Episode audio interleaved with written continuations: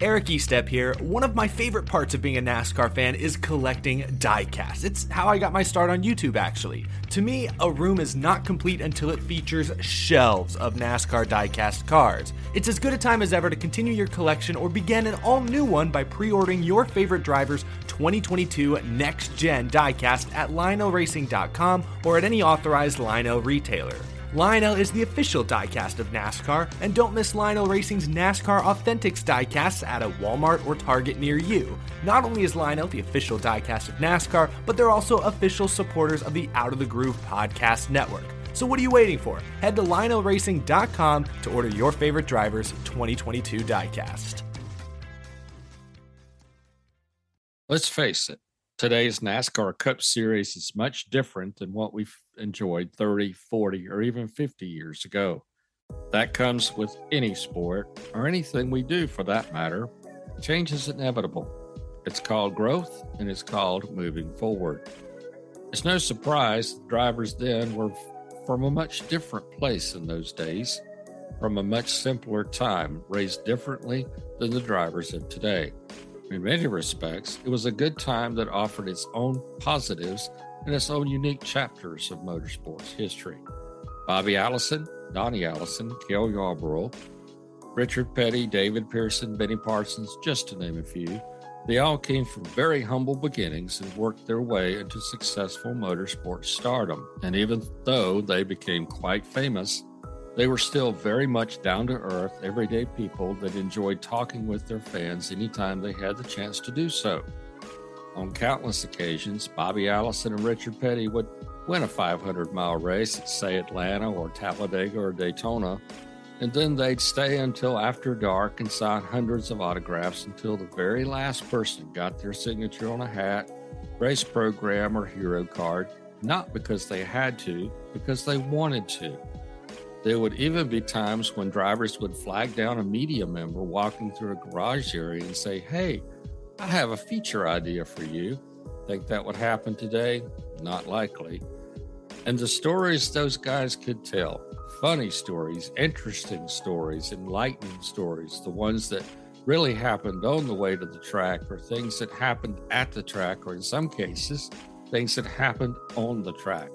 Hilarious stories that would never happen again and could only have happened in the 60s or 70s or maybe in the 80s in that era of racing because it was in that era of racing with those drivers in those race cars. Sadly, that's really truly what's missing in today's Cup Series.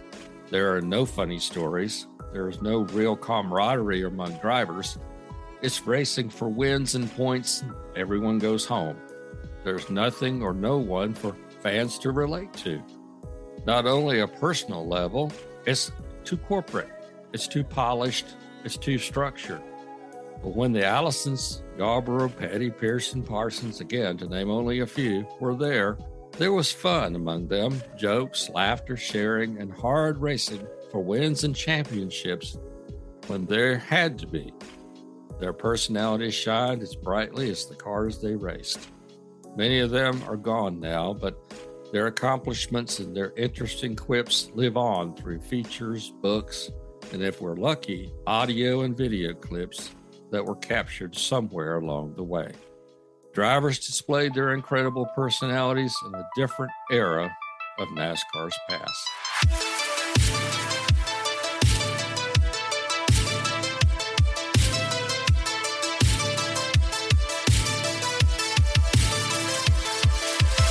Hey everyone, and welcome to another edition of a Lifetime in NASCAR podcast. I'm Jerry Bonkowski, along with my good buddy Ben White, and we have a special guest on today's show, Mike Hembree from NBCSports.com, and the proud uh, author of a brand new book, co-author of a brand new book. Uh, Mike, first of all, thanks very much for joining us, and tell us about the new book. Uh, you joined, you wrote it with uh, in conjunction with another veteran writer, Al Pearce. Tell us about the book. Let's start off with that first. Yeah, thank you, guys. Uh, it's called 50 First Victories. It's uh, about NASCAR drivers and their, oddly enough, their first victories.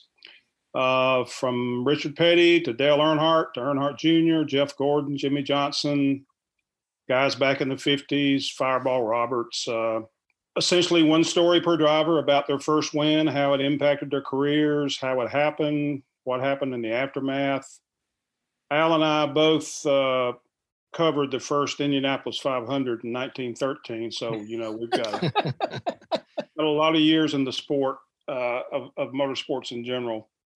So we put all this stuff together. Um, I've already told Al that if anybody finds any mistakes in the book, they were in the stories that he wrote, not not that I wrote. So good answer. So it's uh, I think it's a pretty good pretty good job. Al and I both done some other racing books, but this one this one kind of serves to be uh, a history of NASCAR written through those those first driver wins.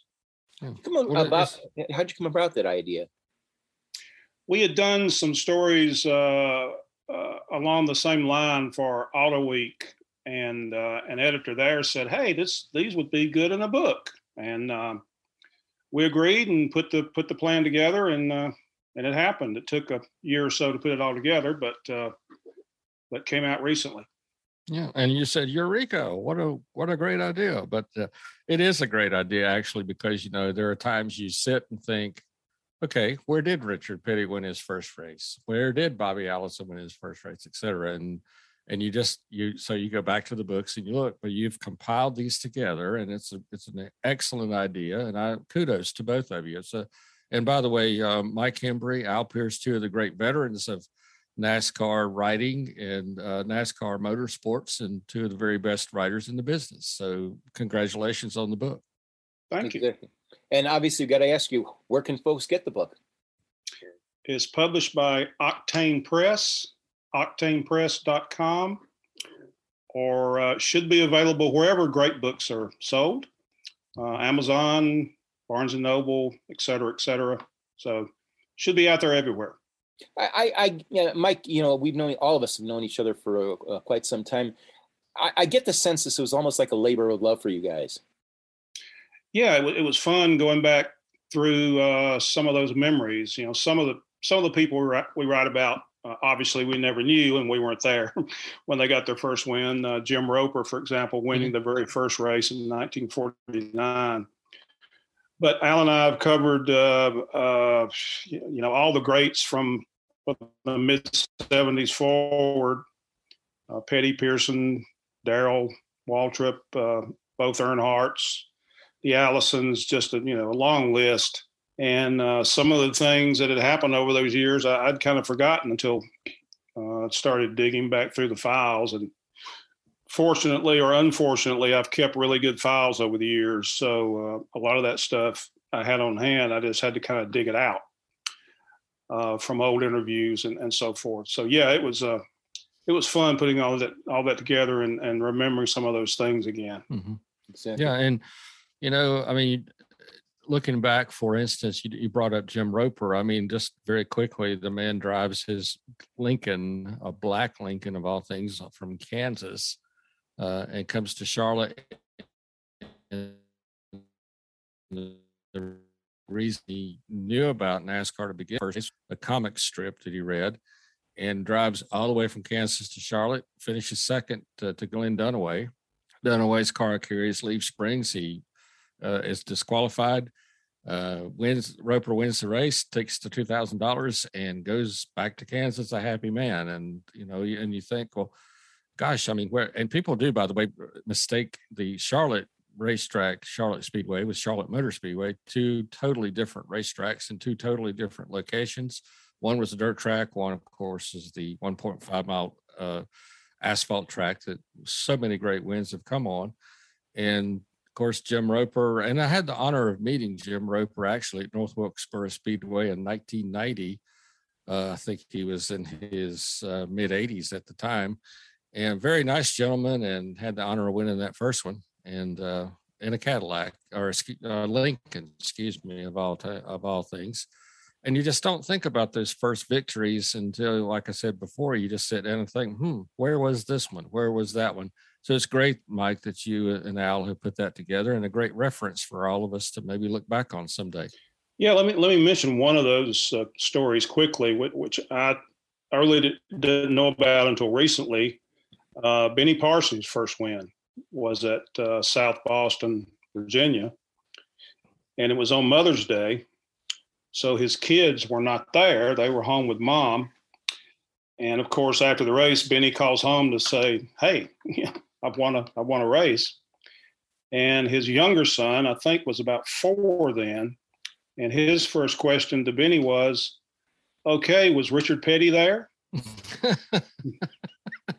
because he, he knew thinks. Petty won like you know every every other week or something back then, and he he had been telling his father prior to that that Benny had, was really successful in ARCA racing, and he wanted Benny to go back to ARCA so he would win all the time, and you know he could he and the kids could be in victory lane. He was uh, a little bit sad that Benny had not won yet in uh, in Cup racing, so that opened the door for Benny though, who both you guys know was just a sensational racer and more than that, a, a great person yes. to be around. Just one, yeah, of, the all timers. Yeah, and the and the correct response from Benny was Richard. Richard who? Well, Richard finished second, so yeah, there there you go. Yeah, for sure. Was, was there? I mean, what was the biggest challenge? I mean, was there maybe like uh, you know, uh, you know, writing the book was maybe guys that had already passed on that you had never interviewed? I mean, what was the, the biggest challenge you faced with writing the book with Al? Uh, working with Al, probably the biggest. uh, no, just kidding. Um, well, it was kind of, uh, first of all, deciding which 50 you're going to go with. You know, we, we, couldn't use everybody. We tried to pick the uh, the most historic wins. Obviously, the very first race with Roper winning that that had to be in there. Even though, and I had talked to, I'd never met him, but I'd interviewed him on the phone, so I had some information and some and some quotes from him. Um, we wanted to get the really big names. Um, uh, Mario Andretti, who won the Daytona 500, was was not a NASCAR regular, but any chance you have of putting Mario Andretti in a book you're doing, bam, you know, you do that. Mario, one of the one of the all-time greats uh, who could drive anything, anywhere, anytime for anybody. Um, and when you start talking about the guys who won so much, Richard Petty, Pearson, Cale, Earnhardt, um, it, it's kind of picking out what you're going to use and what you're not. Obviously, each story was about the first win, but you want to mention other things in there about the drivers too. So it's kind of pick and choose about what information you used and and, uh, and what the focus might be. Uh, it you know it was a case of it's a good case for writers of having far too much information. We just had to kind of whittle it down to what was best. Right, right. Well, gentlemen, uh, first of all, uh, Mike, obviously, I wish you and Al the best of luck in the sales in the book. Uh, I, I, can already tell you, I mean, I'm, I'm looking forward to reading it. And uh, a great topic, obviously. So, uh, but you know, let's talk about some of the. I'm sure some of the stories that are in the book. We we're probably going to talk about uh, in on today's show about the 70s and 80s. Uh, pretty much the what some people would consider the golden years of NASCAR. I mean, certainly we can talk about you know the late 40s into the 50s and 60s, but it almost seemed like it's the 70s and the 80s were when NASCAR really uh, came into its own, if you will. I mean, before it was you know primarily a southeastern sport and then it became started going nationally. We had obviously had the big uh, race in 1979, the Daytona 500, that was uh, televised live nationally. That was uh, uh such a watershed mark for the sport. Uh, let's let's talk about the the mid start. Well, let's start with 70s and then into the 80s. I mean, we, would always talk about you know Richard Petty being the star of the 70s, which obviously was the case, but um, you know there was just so many guys. My, let's let's start with Mike on this one. Mike, can you kind of quantify, in your opinion, what the 70s meant to you as both a right racing writer, but also as a racing fan as well, too? Yeah, um, it's kind of a long story. Um, I really was not a racing fan uh, prior to covering it. In uh, the spring of 1975, the the guy who covered auto racing for the paper where I was working then, the Spartanburg uh, Herald Journal in South Carolina, David Pearson's home, mm-hmm. where I also grew up. Um, uh, that guy left the paper, and I was called in the next day and told that, "Hey, you're you're an auto racing writer now." Mm-hmm. And uh, never been to a NASCAR race. I'd been to a couple of dirt tracks, you know, when I was a kid, but never been to a NASCAR race. Hadn't watched many on television So I was kind of dragged into it, kicking and screaming. Uh, showed up in Atlanta for the spring race that year, uh, not really, not really knowing anybody except a few of the riders. Um, so um, walked into the garage. I guess it was Thursday or Friday of race week, and and uh, of course I had to develop a relationship with David Pearson because it's my hometown guy. Mm-hmm. I knew I was going to be writing about him a lot. So I walked up to him and introduced myself and told him that I was replacing the previous guy, and I wanted to talk to him a few minutes. And he said, "Sorry, I can't talk to you until you've been around a while and know what you're doing." Great. And uh, he, he turned around and walked away. And then he turned around and came back and said, just kidding. You know, uh, come back in about an hour after practice or whatever, and we'll talk as long as you want. Mm-hmm. And um, talked to Benny Parsons that day, who was just as kind and patient with me and my dumb questions as anybody you could hope for. Um, Richard Petty, of course, won the race. so I considered that to be normal. Um, but I was um, uneasy enough about what I wrote that I showed it to a couple of the other guys, the, the veteran writers, to be sure I had not really screwed something up. Um, so I got through that first weekend, and it was it was okay after that. Um, you know, you guys know how you build relationships with drivers, and and uh, it, it was a lot. That part was a lot easier then because you could wander through the garage on any particular day and and walk up to a driver standing behind his truck and talk to him for 30 minutes without making an appointment with somebody to do it. Mm-hmm. So a lot easier to get to know the guys back then, and and they're and they had had more time to tell you their stories and uh, and so forth. It was it was a good time to to jump in the sport, and also a good time competitively to do it because uh, Petty and Pearson, you know, were the two giants of the sport back then, and they were they were finishing one, two, back and forth, back and forth. I think they finished overall one and two 63 times. And the Petty fans don't like for you to say that Pearson was first 33 of those 63 times. Mm-hmm. But yeah. um, just watching those guys do what they did over that period what was phenomenal especially for somebody just stepping into the whole thing new.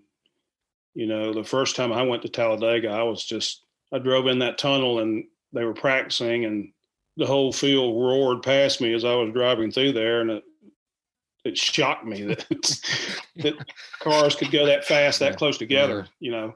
Um, and then I drove on to the garage area, and James Hylton was cooking hamburgers on a two dollar portable grill, and gave me a hamburger. Yeah. So all downhill from there. A question I had that come to mind when you're talking about David Pearson.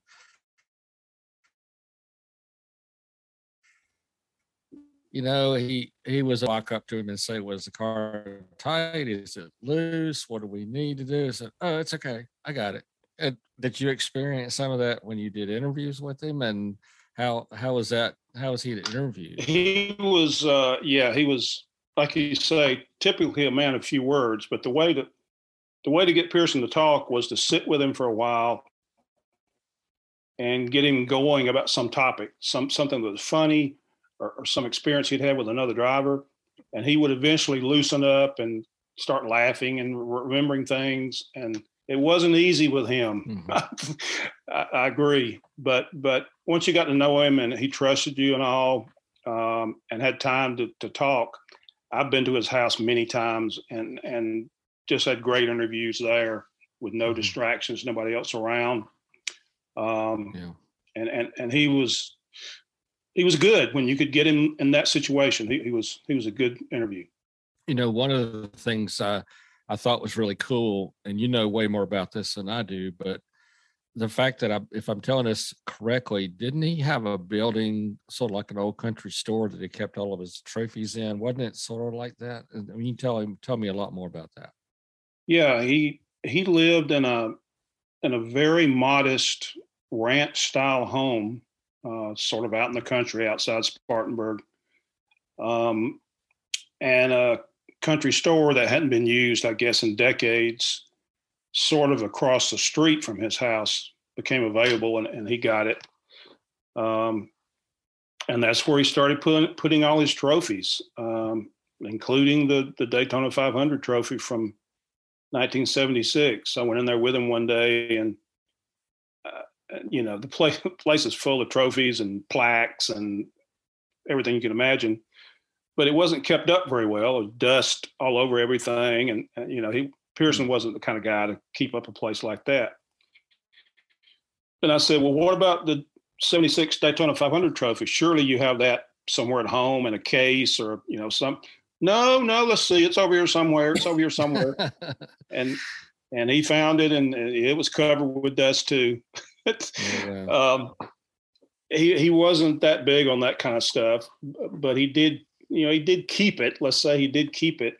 I think he gave some stuff to his to his boys over the years.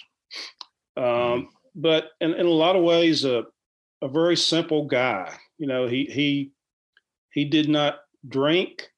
Uh, in part, he said because it was too expensive, and he didn't need to waste his money doing that.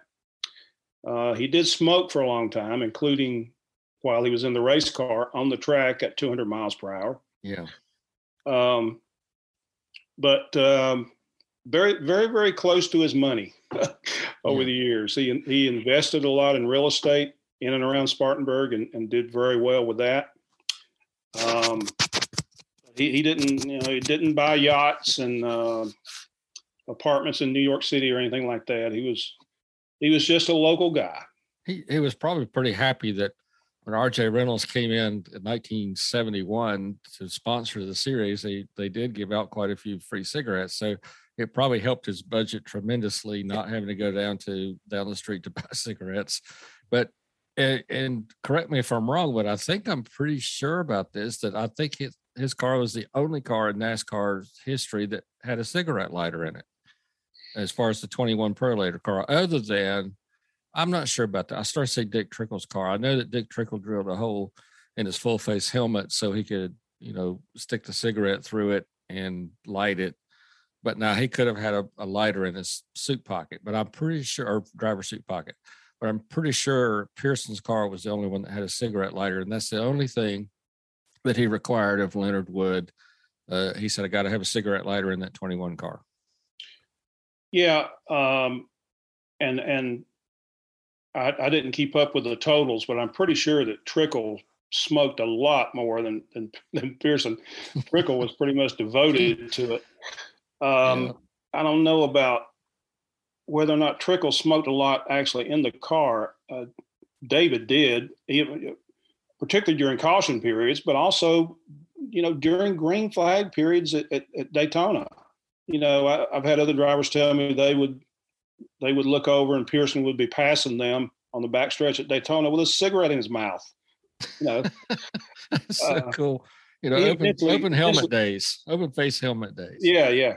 He eventually gave that up, but you know, it, it just underlined his identity sort of as the Steve McQueen of the garage, just super cool. You know, you're not you're not going to faze me. Yeah, for sure. Yeah. Well, is there any other drivers? Or excuse me, are there any other drivers uh, from the '70s that you had a close relationship with?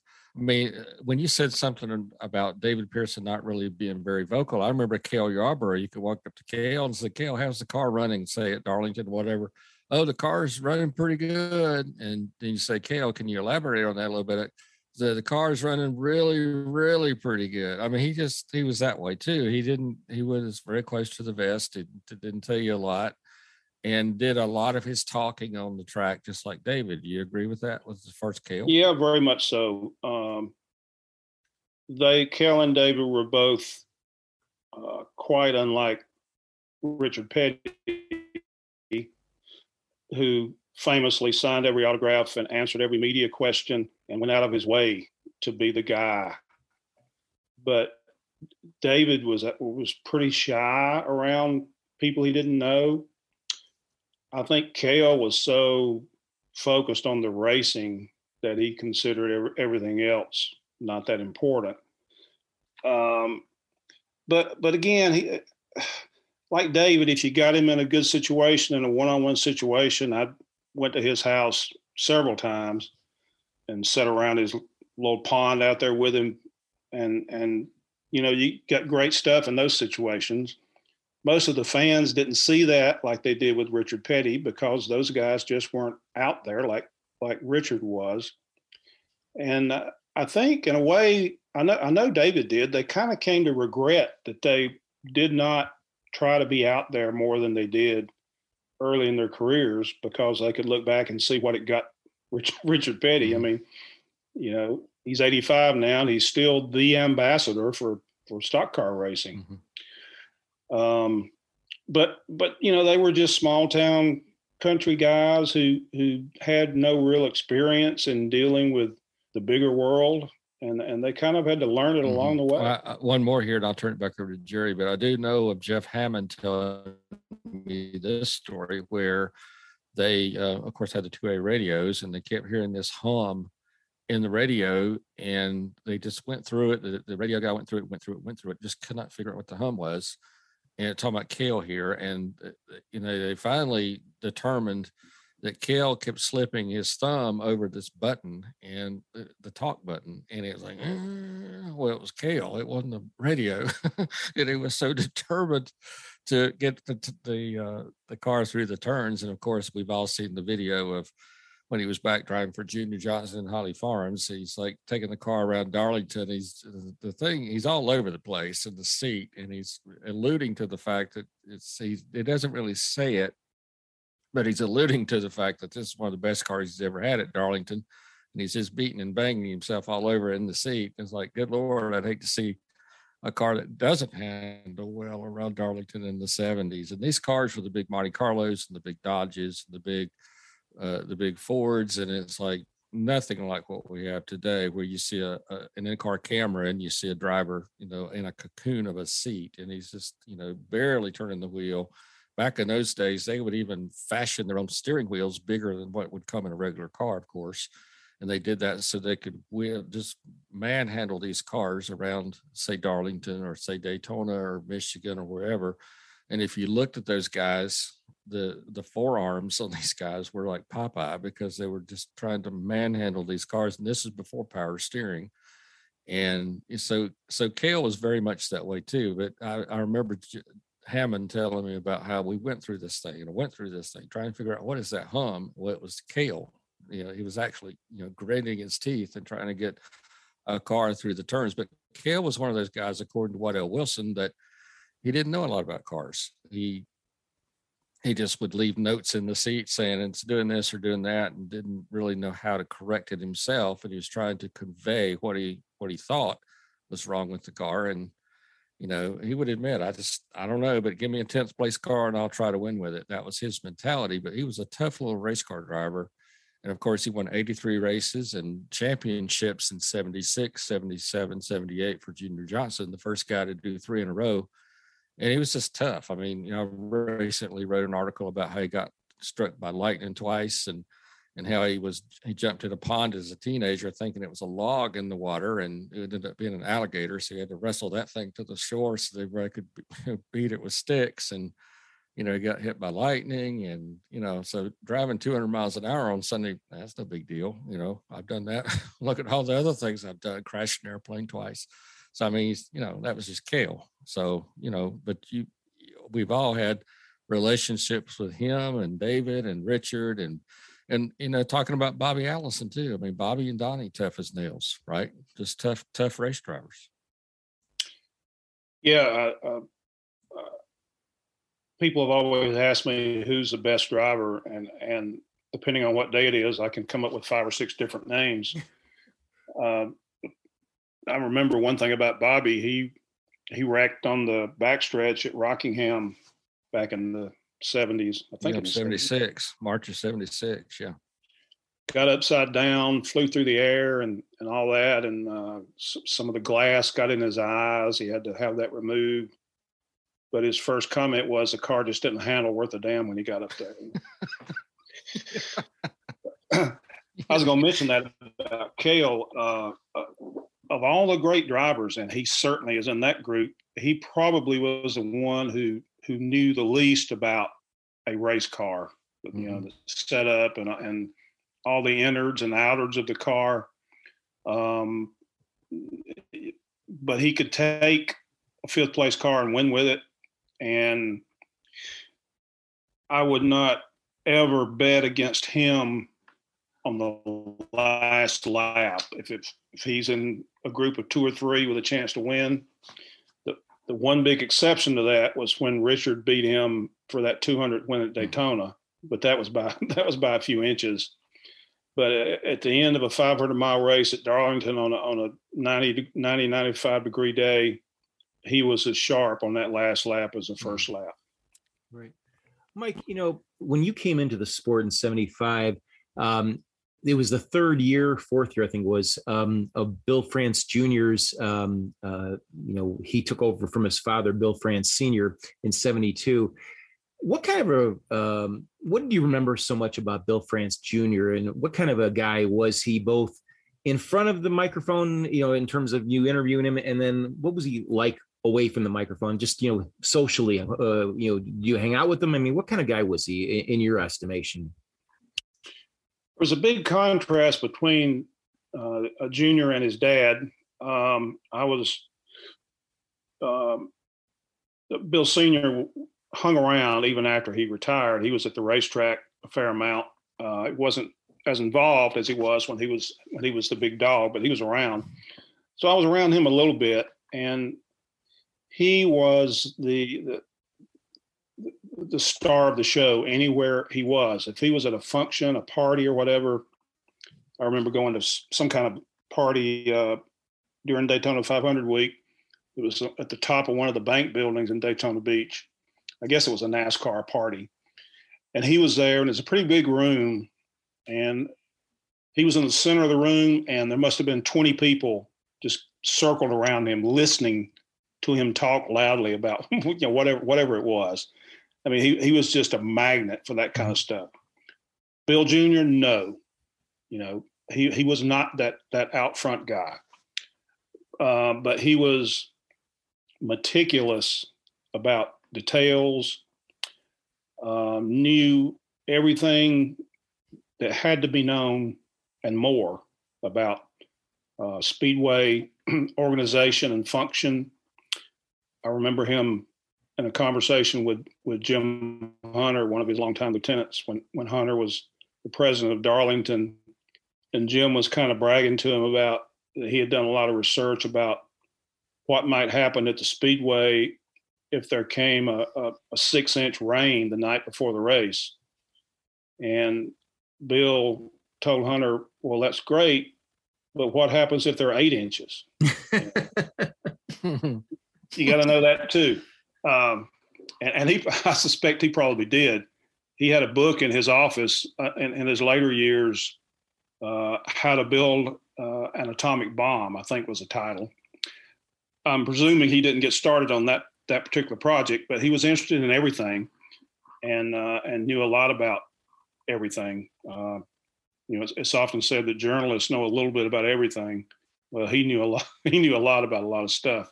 Mm-hmm. He was um, he was forceful when it came time for that. Uh, one year at Atlanta, there was a tremendous scoring controversy after the race. Um, Richard Petty won it, and the, then they gave uh, uh, the win to Donnie Allison after a agonizing hours-long check recheck of the scorecards. And um, he later admitted it was one of the biggest scoring screw ups that, that, that NASCAR had ever had.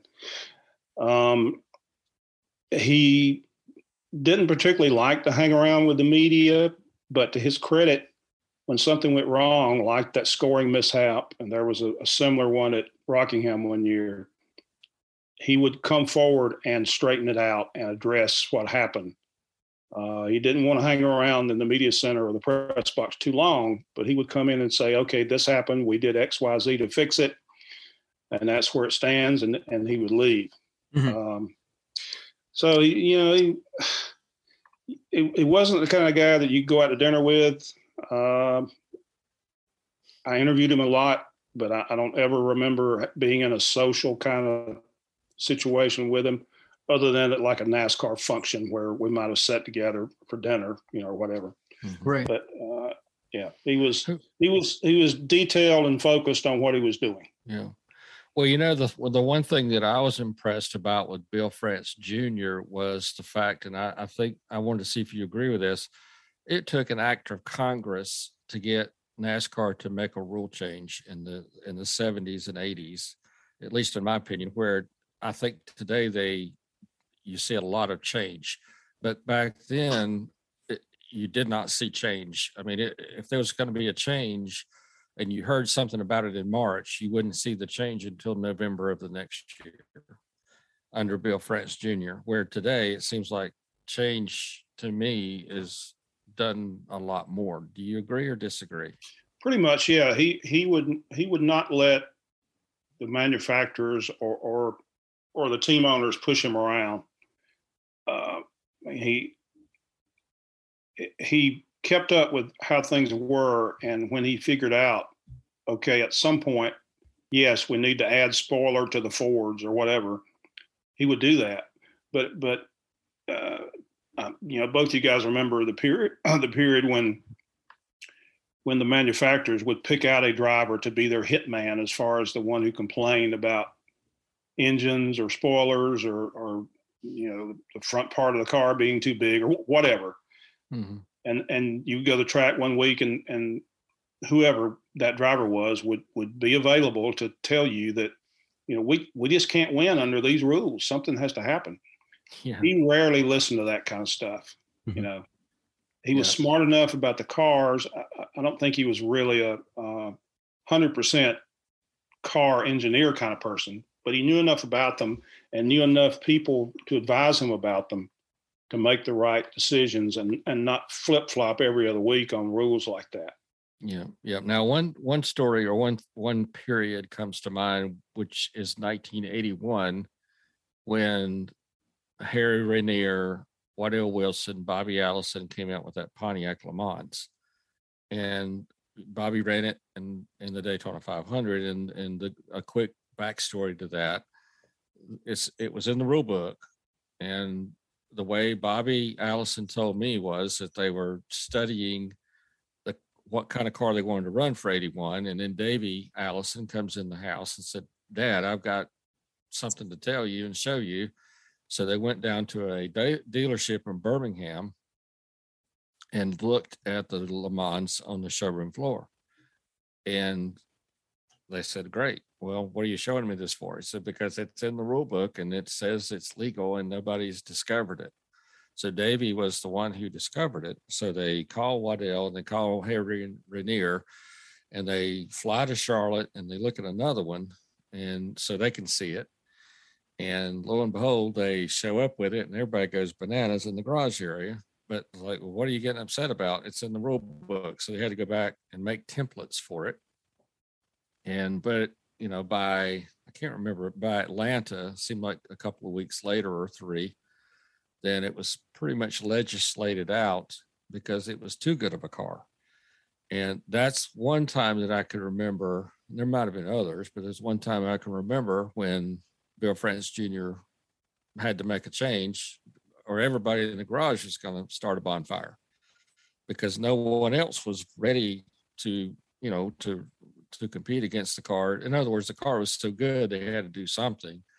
So I, if I'm not telling it incorrectly, it seemed like they kept lowering the spoiler height on the car to the point where they couldn't control it on the racetrack, and they legislated it out. But then they they finagle around to where they still ran the car in 82, 83, 84. I, if you remember, Tim Richmond drove it for uh, Blue Max Racing, I believe in up through like 84 or something. And then finally it was legislated out completely. But that was one of those times when they had to make a quick change. But for the most part, I don't remember Bill France making changes. Uh, you know, something going on in February, and by March or April, something else got changed. So that's one of those rare times. But uh, yeah, I agree with everything you said about about Bill France Jr. Mike, because he he just really had his thumb on on the pulse of the sport and everything that was going on, and he, he might have not have he might not have thought he had his eye on the ball, but he really knew everything that was going on. I mean, the number of seats that were being sold and the white lines on the track and how many hot dogs were being sold at Martin's. I mean, he knew everything. He knew it all. And he really was on top of, of his game uh, throughout the time he was president and CEO of NASCAR. Yeah, and his approach uh, that was another difference between uh, between junior and senior.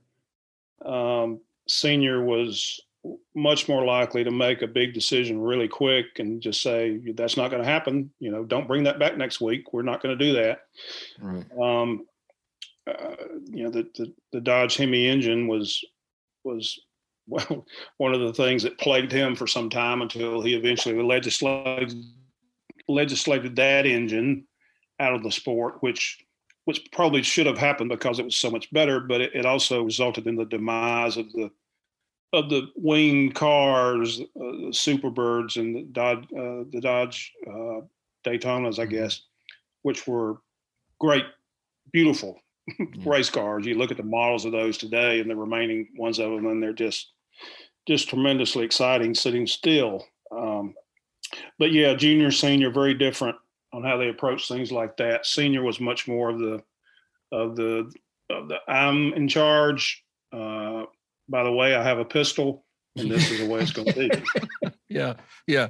Well, let me let me throw one more at you, and I'll I'll turn this back over to Jerry. But uh, and I apologize, I'm throwing you on, on you know on the spot here. But is there a driver from the 70s, 80s that you just really enjoyed when you got the chance to go talk to them? Somebody that you just really enjoyed going to talk to. Is there anybody? I'm sorry, I'm doing this to you because I hate when people do it to me this way. But anybody that you just really enjoyed it's like, oh crap, I, I, this is gonna be fun. I, I, get to go talk to this person. Well, Richard Petty is kind of at the top of almost everybody's sure. list there, but yeah. looking at other people, um, I'll throw you out a car owner, mm-hmm. uh, Junie Donlavey. Mm-hmm. Oh yeah, um, yeah, perfect.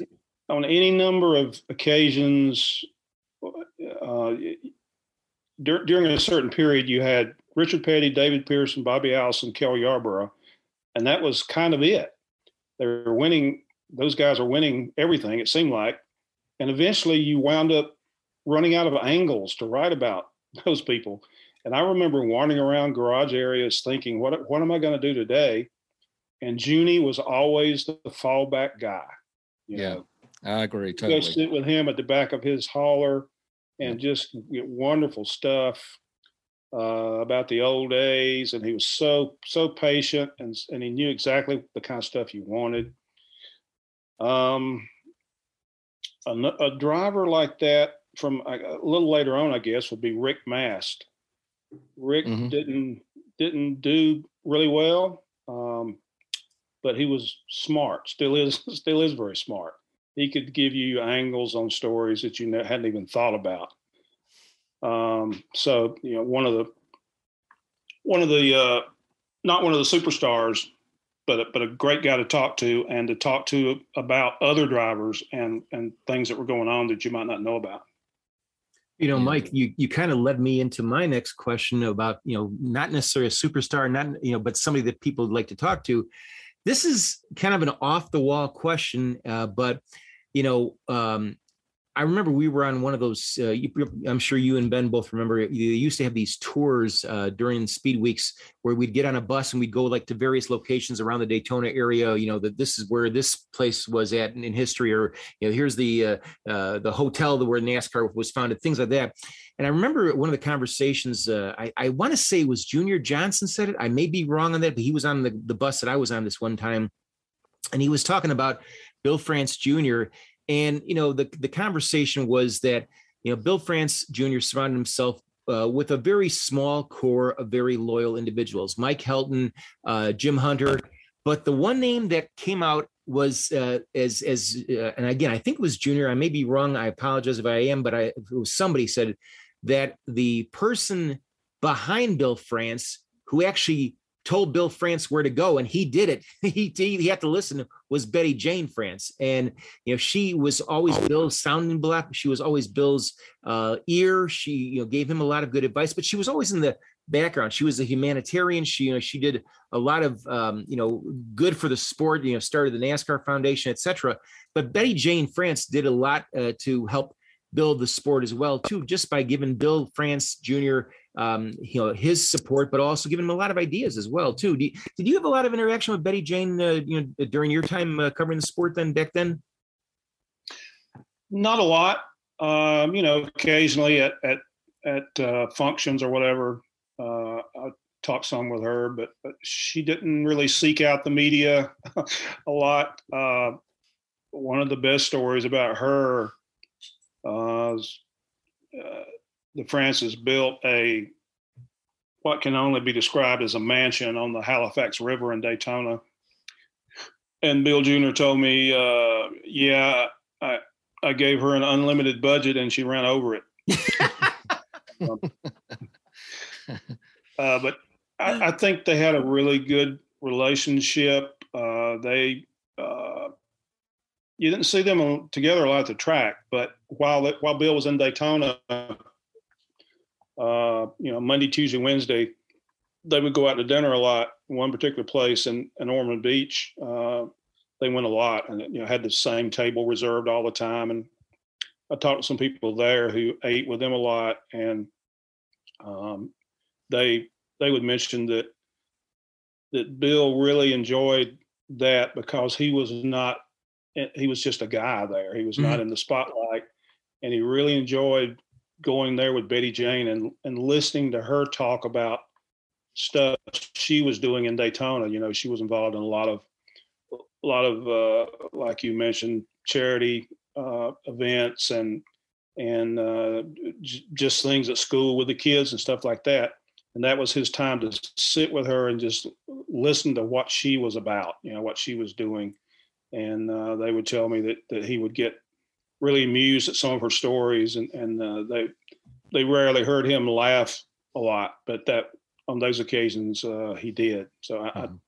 I I think they were they were really a really a close couple. Yeah, exactly. You know, um, Mike, you were talking a little bit ago about Junie Donlavey. I want to share one that we, to, I don't know if you'd ever heard this story real quick, but this is 1970 at Richmond. You know, he was from Richmond, Virginia, at the old Richmond Fairgrounds track. And Fred Lorenzen had retired from racing in 64, but he decided to come back and try some races and eventually got out of the sport in 72. But this happened in 1970. And Fred was driving Junie's number 90 uh, Ford and so this is Saturday afternoon before the race on Sunday, and Fred says, "Well, here's the here's the way it is." You know, Fred was talked kind of fast, and he's from Chicago, and of course, Junie had that kind of uh, Virginia draw, you know, the way he talked, and very distinct Virginia accent. And so Fred's like, well, "Here's the deal, Junie. This is what need to do. You're talking kind of fast." And again, this is Saturday afternoon before the Sunday race. He says, "Okay, here's the deal, Junie." He said, "We spend hundred thousand dollars on this car this afternoon, you know, we can win this race tomorrow. Okay, so it's so it's like, or he said, if we just leave the car alone, we'll finish fourth. And he's like, well, here's the deal, Fred. Says, and, and keep in mind, Junie didn't have a lot of money. He was you know, on a shoestring. So he said, here's the deal, Fred said, since it's so late in the day, only because it's so late in the day, I think we'll just shoot for finishing fourth. He didn't have a hundred thousand dollars. As it turned out, lo and behold, the next day Fred finished fourth in the race. But it was so funny because he said, "Well, since just because it's so late in the day, I'll save the hundred thousand dollars." And uh, as it turned out, he finishes fourth, and they go on their separate ways. But Junie was, you're right. I would, I had the same experience you did because if anytime we were at the Richmond track, the old track or the new track, uh, as I've said on the podcast before, I'd walk up and Junior would be sitting at the back of that number 90 hauler and he'd see me and say, and I'd never forget the way he'd say it, said, Mr. White, Mr. White. And I'd sit down on those director chairs uh, and he, we'd sit there and we'd talk. A lot of times it'd be about everything but racing, but then sometimes I'd toss in a question or two or three. But such an amazing man. I mean, I just loved Junior to death. He was so great and he had been there. And believe it or not, he had car two cars, I think, in the 1950 Southern 500, And of course, we've told the stories about how they would take car the tires and wheels off of cars in the infield and put them on their cars and either leave money or leave a note saying we'll be we'll bring your tires back after we run 50 laps or whatever and uh, that went on during that first race but uh, he said we weren't trying to steal the tires we're just borrowing the tires and so he put cinder blocks under people's passenger cars and and run them on the track and then put them back but yeah junie was oh gosh what a gentleman he's just a great guy but that that richmond the afternoon he knowing there's no way Junie had a hundred thousand dollars in 1970. I mean, there's his whole operation. He couldn't cough up a hundred thousand probably ever, especially in 70. But you know, Fred was like all about winning and all about perfect cars because of course he drove for Holman Moody and he won a lot of races, 26 races actually. But Junie never got upset. You know, I'm sure Mike, you've heard the story about uh, uh, Dick Brooks uh, on, at Talladega radioed back to Junie and says, you know, these tires are terrible. What's the deal? These tires are all over the place. I can't drive this thing in a 40 acre field. And Junie waits about 10 seconds, keys the mic and says, well, I don't know what you're complaining about. Cale Yarborough ran those things for the last 60 laps and they were perfect for him. so Judy was never no Judy never got upset about anything. He was so much fun. I have to throw in one Dick Brooks story now that you mentioned him. One of yeah. one of the all time great characters in NASCAR, of course. He uh he some background. He he he wrecked a lot of cars over the years. Um, he also crashed an airplane on landing strip behind his house near Spartanburg. Mm. Um, and he was in a really bad motorcycle accident. Um, sometime after that, he mentioned to me that, yeah, now I've crashed everything except a train. So, but he was in the hospital after the motorcycle wreck for, for quite some time, had some pretty, pretty bad injuries.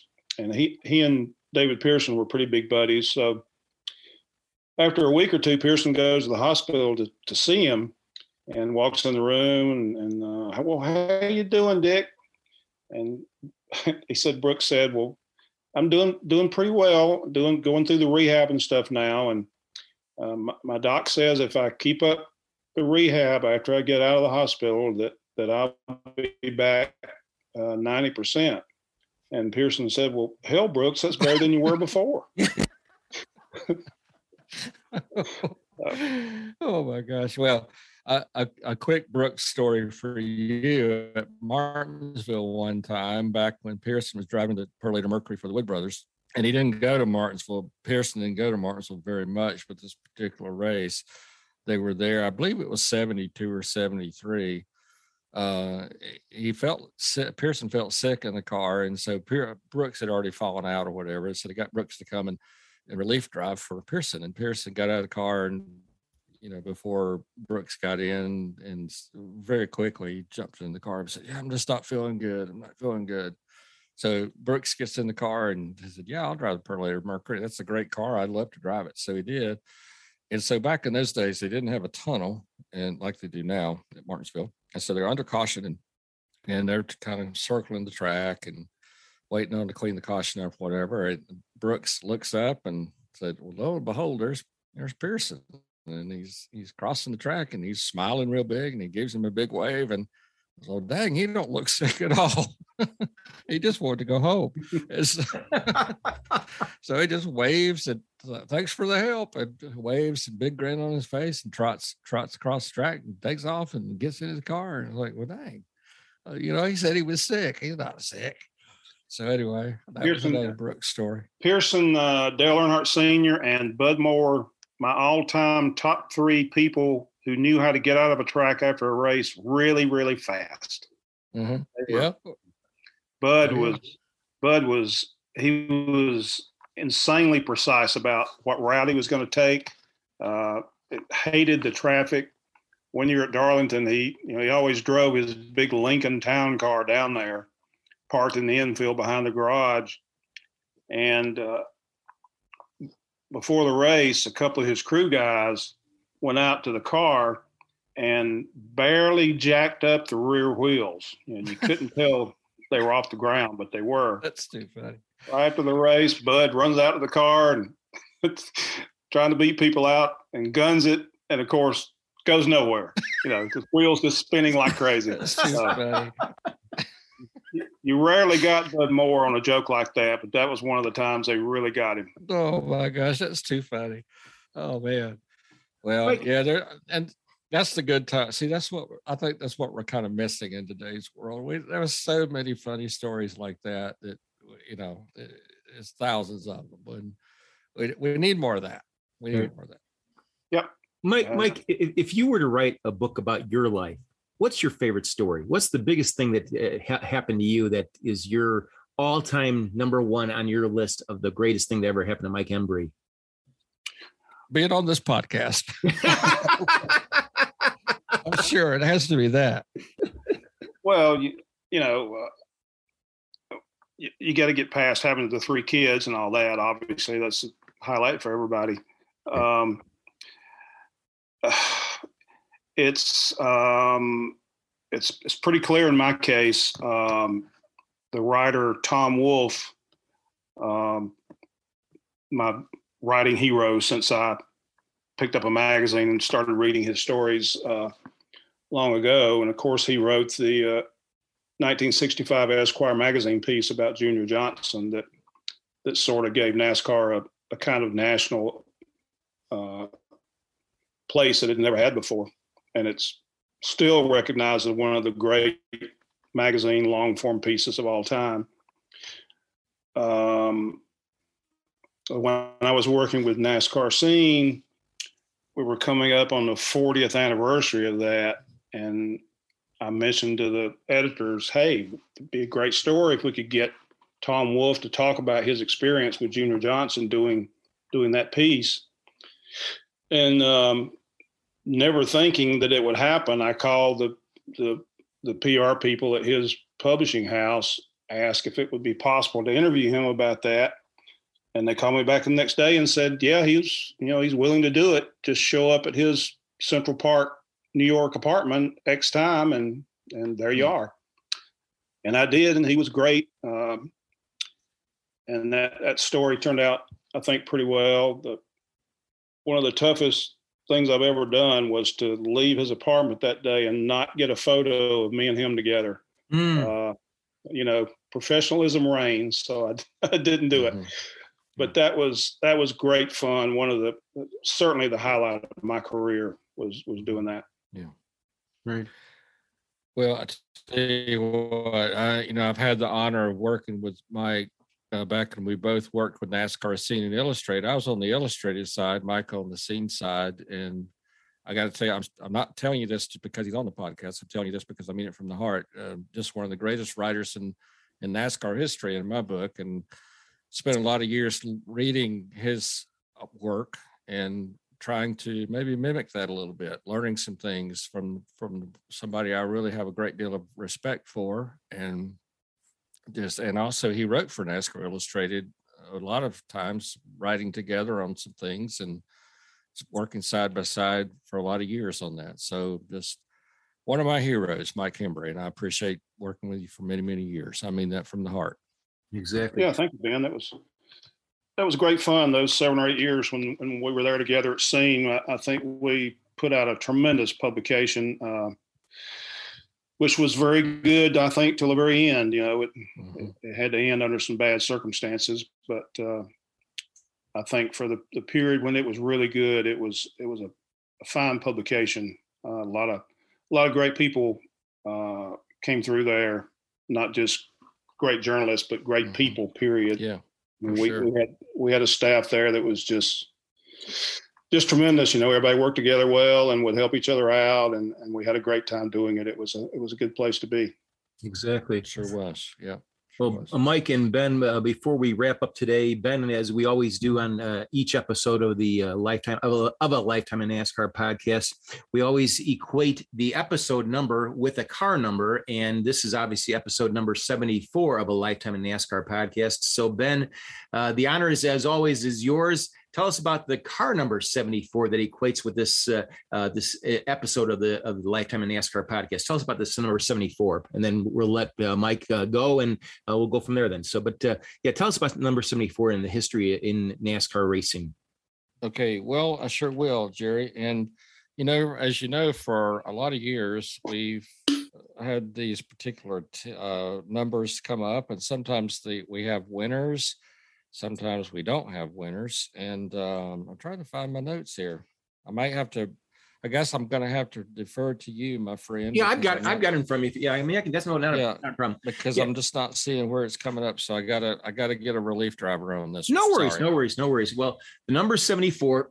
excuse me it made 469 starts in its in its lifetime, zero wins, seven top fives, 73 top tens, and zero poles. The first start was by Paul Stanley. And that's no, that's not Paul Stanley from Kiss. I know somebody's going to probably say, oh, Paul Stanley drove an NASCAR car. No, that was Paul Stanley at North Wilkesboro Speedway, the Wilkes County 150 on Sunday, April 29th, uh, 1951. It was race number seven of the 1951 NASCAR Grand National Series.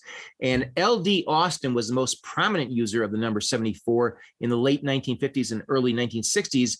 And also a very prominent uh, name that uh, drove that car uh, that kind of followed LD Austin was Bobby Wawak, who drove the 74 in the 1960s, 1970s, and the 1980s. And one bit of uh, more recent trivia, if you will, the last individual, uh, last two individuals that drove the number 74, Stacy Compton drove it in 2012. Then it wasn't used until 2020 for two races. Ironically enough, uh, at Michigan International Speedway, both times by Reed Sorenson. So that was uh, the car number 74 has yet to reach victory lane. Maybe one of these days it will reach victory lane. But uh, you know, uh, as as always, we you know, we we always enjoyed uh, talking about the car number, but we also definitely enjoyed talking to Mike Hembree of NBCSports.com and the co-author of a brand new book. Definitely go out there and get it. You're going to love it. It's called 50 First Victories by uh, co-authored by Mike Hembree and Al Pearce. Mike, uh, any any closing thoughts uh, about the book? About uh, you know what you're working on? Anything that's uh, you want the, the listeners to to know about or hear? I think we should get Kyle Busch in that 74 car, and that way we'll finally get a win. yeah. yeah. Right. Well, I, I think that all the money that we're making in this business, all three of us, we can call, you know, all three of us team up and start a team, get number 74, Kyle Busch, unlimited budget. We'll start for 2023 as a team owners. What do you think? I like it. Yeah. yeah I got 10 bucks in my pocket right now. Yeah, and, and, those cars I heard are costing like four hundred and seventy-five thousand a piece. We'll just get ten of them. What do oh, you there think? you go. Or go buy maybe just go buy a house at the lake, like one house. That's right, exactly. All right, not well, buy any cars. Right. Well, with that, uh, we're going to put in uh, uh, 30 uh, in, in, journalism terms. That's the that's indicates the yeah. end. We're going to put number 30 on this episode of a Lifetime in NASCAR podcast, episode number 74. Again, I want to thank Mike Hembree of NBCSports.com and also, again, his uh, brand new book called 50 First Victories by Mike Hembree and uh, Al Pearce, his co writer uh, or co authors, rather. And uh, you can get that at octanepress.com or wherever great books are sold. You know, try Amazon, uh, Barnes Noble, any major bookseller, uh, I'm sure will be carrying that book. if not, you go up to the front desk and demand, say, I want my copy of 50 First Victories by Mike Hembree and Al Pearce. All right, so for uh, Mike Hembree, uh, again, thanks ever so much for joining us. And for Ben White, my partner in crime, I'm Jerry Bonkowski. Thank you ever so much for joining us on a Lifetime in NASCAR podcast. We'll be back next week, right here on episode number 75 of a Lifetime NASCAR podcast. Have a great weekend, everyone, and we'll talk to you soon. Take care now.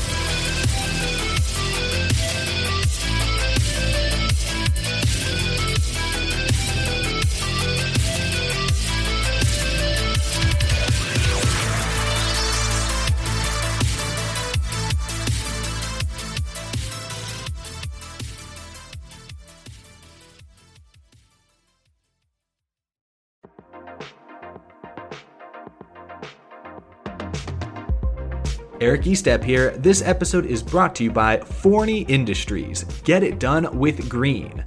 Forney offers a full line of welding and plasma cutting machines, metalworking accessories, and more for do it yourselfers all the way to professional metalworkers Forney has everything you need for your next project. Shop Forney's top of the line products at forneyend.com. That's Forney, F O R N E Y, end, I N D.com, or at an authorized Forney dealer near you.